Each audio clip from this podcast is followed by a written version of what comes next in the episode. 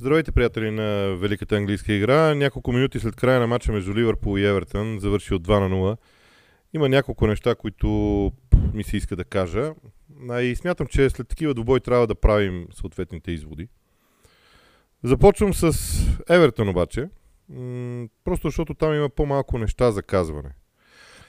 Евертън опита да играе по същия начин, по който игра срещу Арсенал, но липсваха два за мен много важни фактора – Първият фактор беше вдъхновението, което Гудисън парк дава обикновено на този отбор, защото нека да не се залъгваме, Евертън все още няма онази класа, която да им даде възможност да се надиграват с всеки един отбор на всеки един терен.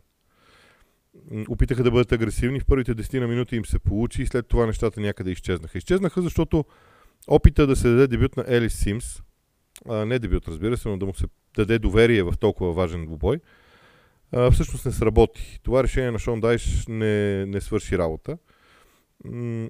Не знам, Нил Мопе е централен нападател.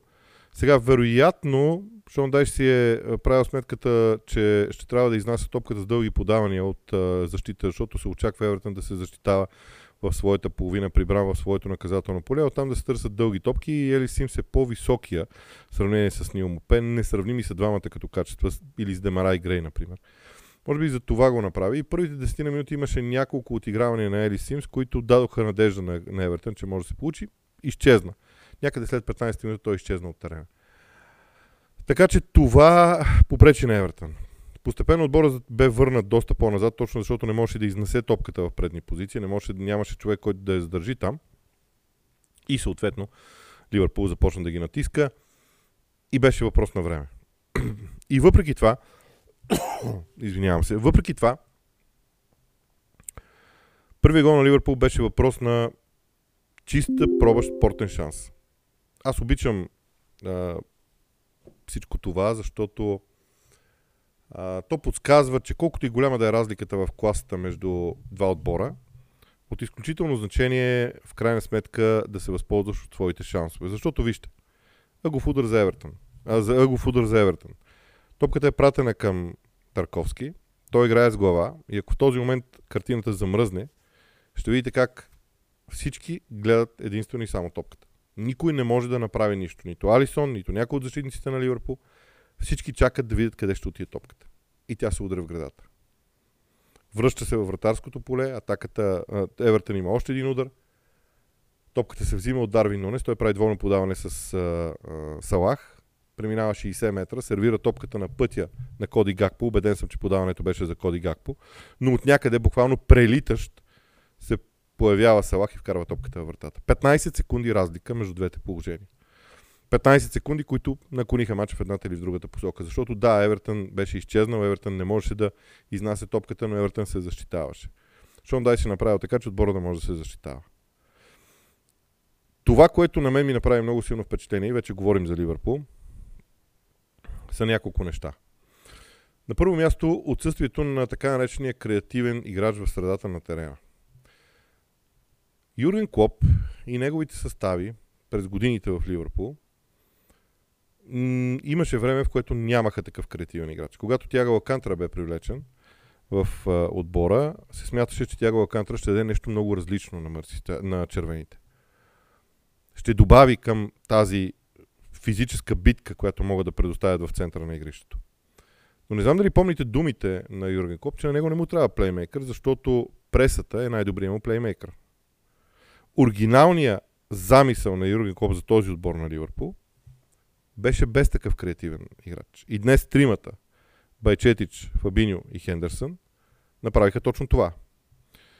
Бяха много близо един до друг, събрани в центъра, в един своеобразен триъгълник, понякога дори в линия – срещу Евертън, но там топката просто не можеше да мине. И това беше първият фактор, който направи много сериозно впечатление. Ми направи много сериозно впечатление и за мен а, тази битка, която Ливърпул даде, беше най-важният фактор. Защото тази стабилност на тройката даде свобода и спокойствие на линията на отбраната. Тя да се справя единствено и само с Елис Симс. Евертън започна да обикаля отстрани да изнася топката. И съответно Ливърпул се справи. Отделно от това, когато отнемеш топката, когато отнемаш топката в центъра на терена, тримата в атака има достатъчно пространство и са достатъчно близо до противниковата врата, за да се създават неприятности. Така че тази тройка без креативен играч свърши чудесна работа на Ливърпул. И първият въпрос, който аз си поставям за себе си, дали всъщност модела на игра на Юрген Клоп не е по-добър без такъв тип играч като Тиаго Алкантара. Но стрима, да ги наречем, войни в средата на терена, които са готови да вземат всяка една топка. Второто нещо, което може би трябва да се отличи за Ливърпул в днешния ден е ужасната прилика между Коди Гакпо и Роберто Фирмино като стил на игра. Днес. Ние сме виждали Коди Гакпо и в националния отбор да играе понякога по подобен начин. Но днес просто се набиваше на очи тази, тази буквално еднаквост в действията. Връщаше се назад, близо до въпросната тройка. На момент дори ставаха с четирима. Умението му да поема топката и да се обръща към противниковата врата с поемането, пускайки я пред себе си, обръщайки се полуобърнат към противниковата врата. Това беше много различно. Струмиш, че това е най-добрата позиция на Коди Гакпо, която сме виждали до момента. Опитът да бъде просто на левия фланг не изглежда достатъчно добре. В тази позиция, малко по-назад, не на върха на атаката, малко по-назад, е страхотен. На почивката имаше една графика, която показваше откъде минават атаките на Ливърпул. Те бяха абсолютно равностойно разпределени вляво и вдясно, а в центъра бяха по-малко, но ги имаше. Не бяха толкова по-малко, но ги имаше.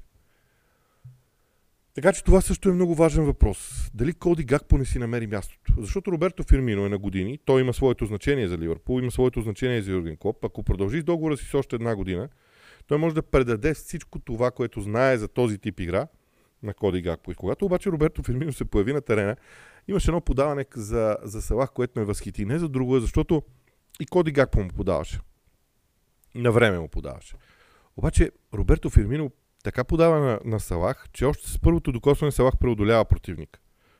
Просто имат синхрон двамата. Този синхрон трудно може да бъде постигнат толкова а, бързо, от който и да е друг играч. Но според мен връзката на Роберто Фирмино с Коди Гакпо трябва да бъде експлуатирана. Второ, Дарвин Нунес. Днес не мога да кажа, че изигра перфектен матч, но беше влиятелен върху действията на отбора. Асистенцията му за първия гол беше феноменална. Най-силното му качество е енергията и скоростта. Странно е, но на мен ми се струва, че Дарвин Нунес не бива да бъде централен нападател. Той просто е идеален за фланга. Има мощ, там има преимущество, много често има сблъсъци един на един. Да не говорим, че при дълги подавания към него той има височината да обира високите топки. Не знам, имам чувство, че Ливърпул си намери нападател на тройката днес. Сякаш сякаш модела се изпълни със съдържание. И финалното нещо, което ще отлича за Ливърпул, е играта на двамата крайни бранители, Трент Александър Арнолд и Андрю Робъртсън. Виждали сме единия да играе добре. Виждали сме другия да играе добре.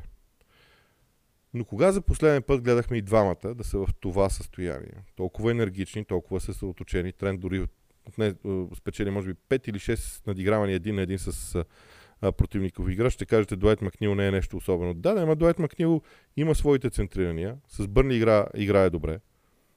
Тези елементи в играта на Ливърпул, цялата енергия е в този отбор. Наличието кристаличната линия вече е на Върджил Ван Дайк. Окей, дори да не се върне другата седмица, ще се върне по-другата седмица. Въпрос на време е вече. Не знам, в моето съзнание остава въпроса дали всъщност Клоп не видя бъдещето в този момент. Много е интересно. Защото отделните елементи в играта на Ливърпул бяха на лице. Все още синхрона между отделните линии не беше това, което трябва да бъде. Сравнението с шампионския сезон и с играта не може да бъде направено. Това беше, не беше чак на такова ниво. Но то е като, като да видиш нещо, което ти познаваш, нещо, което ти си гледал. Това видяхме днес. И ще бъде интересно дали ще продължи. Точно заради това завърших коментара си точно с това. Може ли Ливърпул да изиграе 10 такива матча? За да се върне. Защото не съм много сигурен. А... Феновете на Анфилд в един момент пееха нещо, което приличаше много на това е нашия Ливърпул, но не съм сигурен, защото шума наистина беше огромен. Но аз наистина сякаш видях нещо в този Ливърпул, което ми напомни за предишните години на Юрген Клоп. Да видим дали това ще бъде продължено. Но това сигурно е една вечер, една добра вечер за Ливърпул. Нещо, което не се е случвало от много време на клуба и си заслужава феновете им да го отпразнуват. Колкото до Евертън, сблъсък с реалността. Така би го нарекал. Днешният двубой. Имат още много работа, но положението не е безнадежно. Категорично не е безнадежно за карамелите. Толкова от мен за днес. Утре ще има още епизоди от Лигата на джентълмените.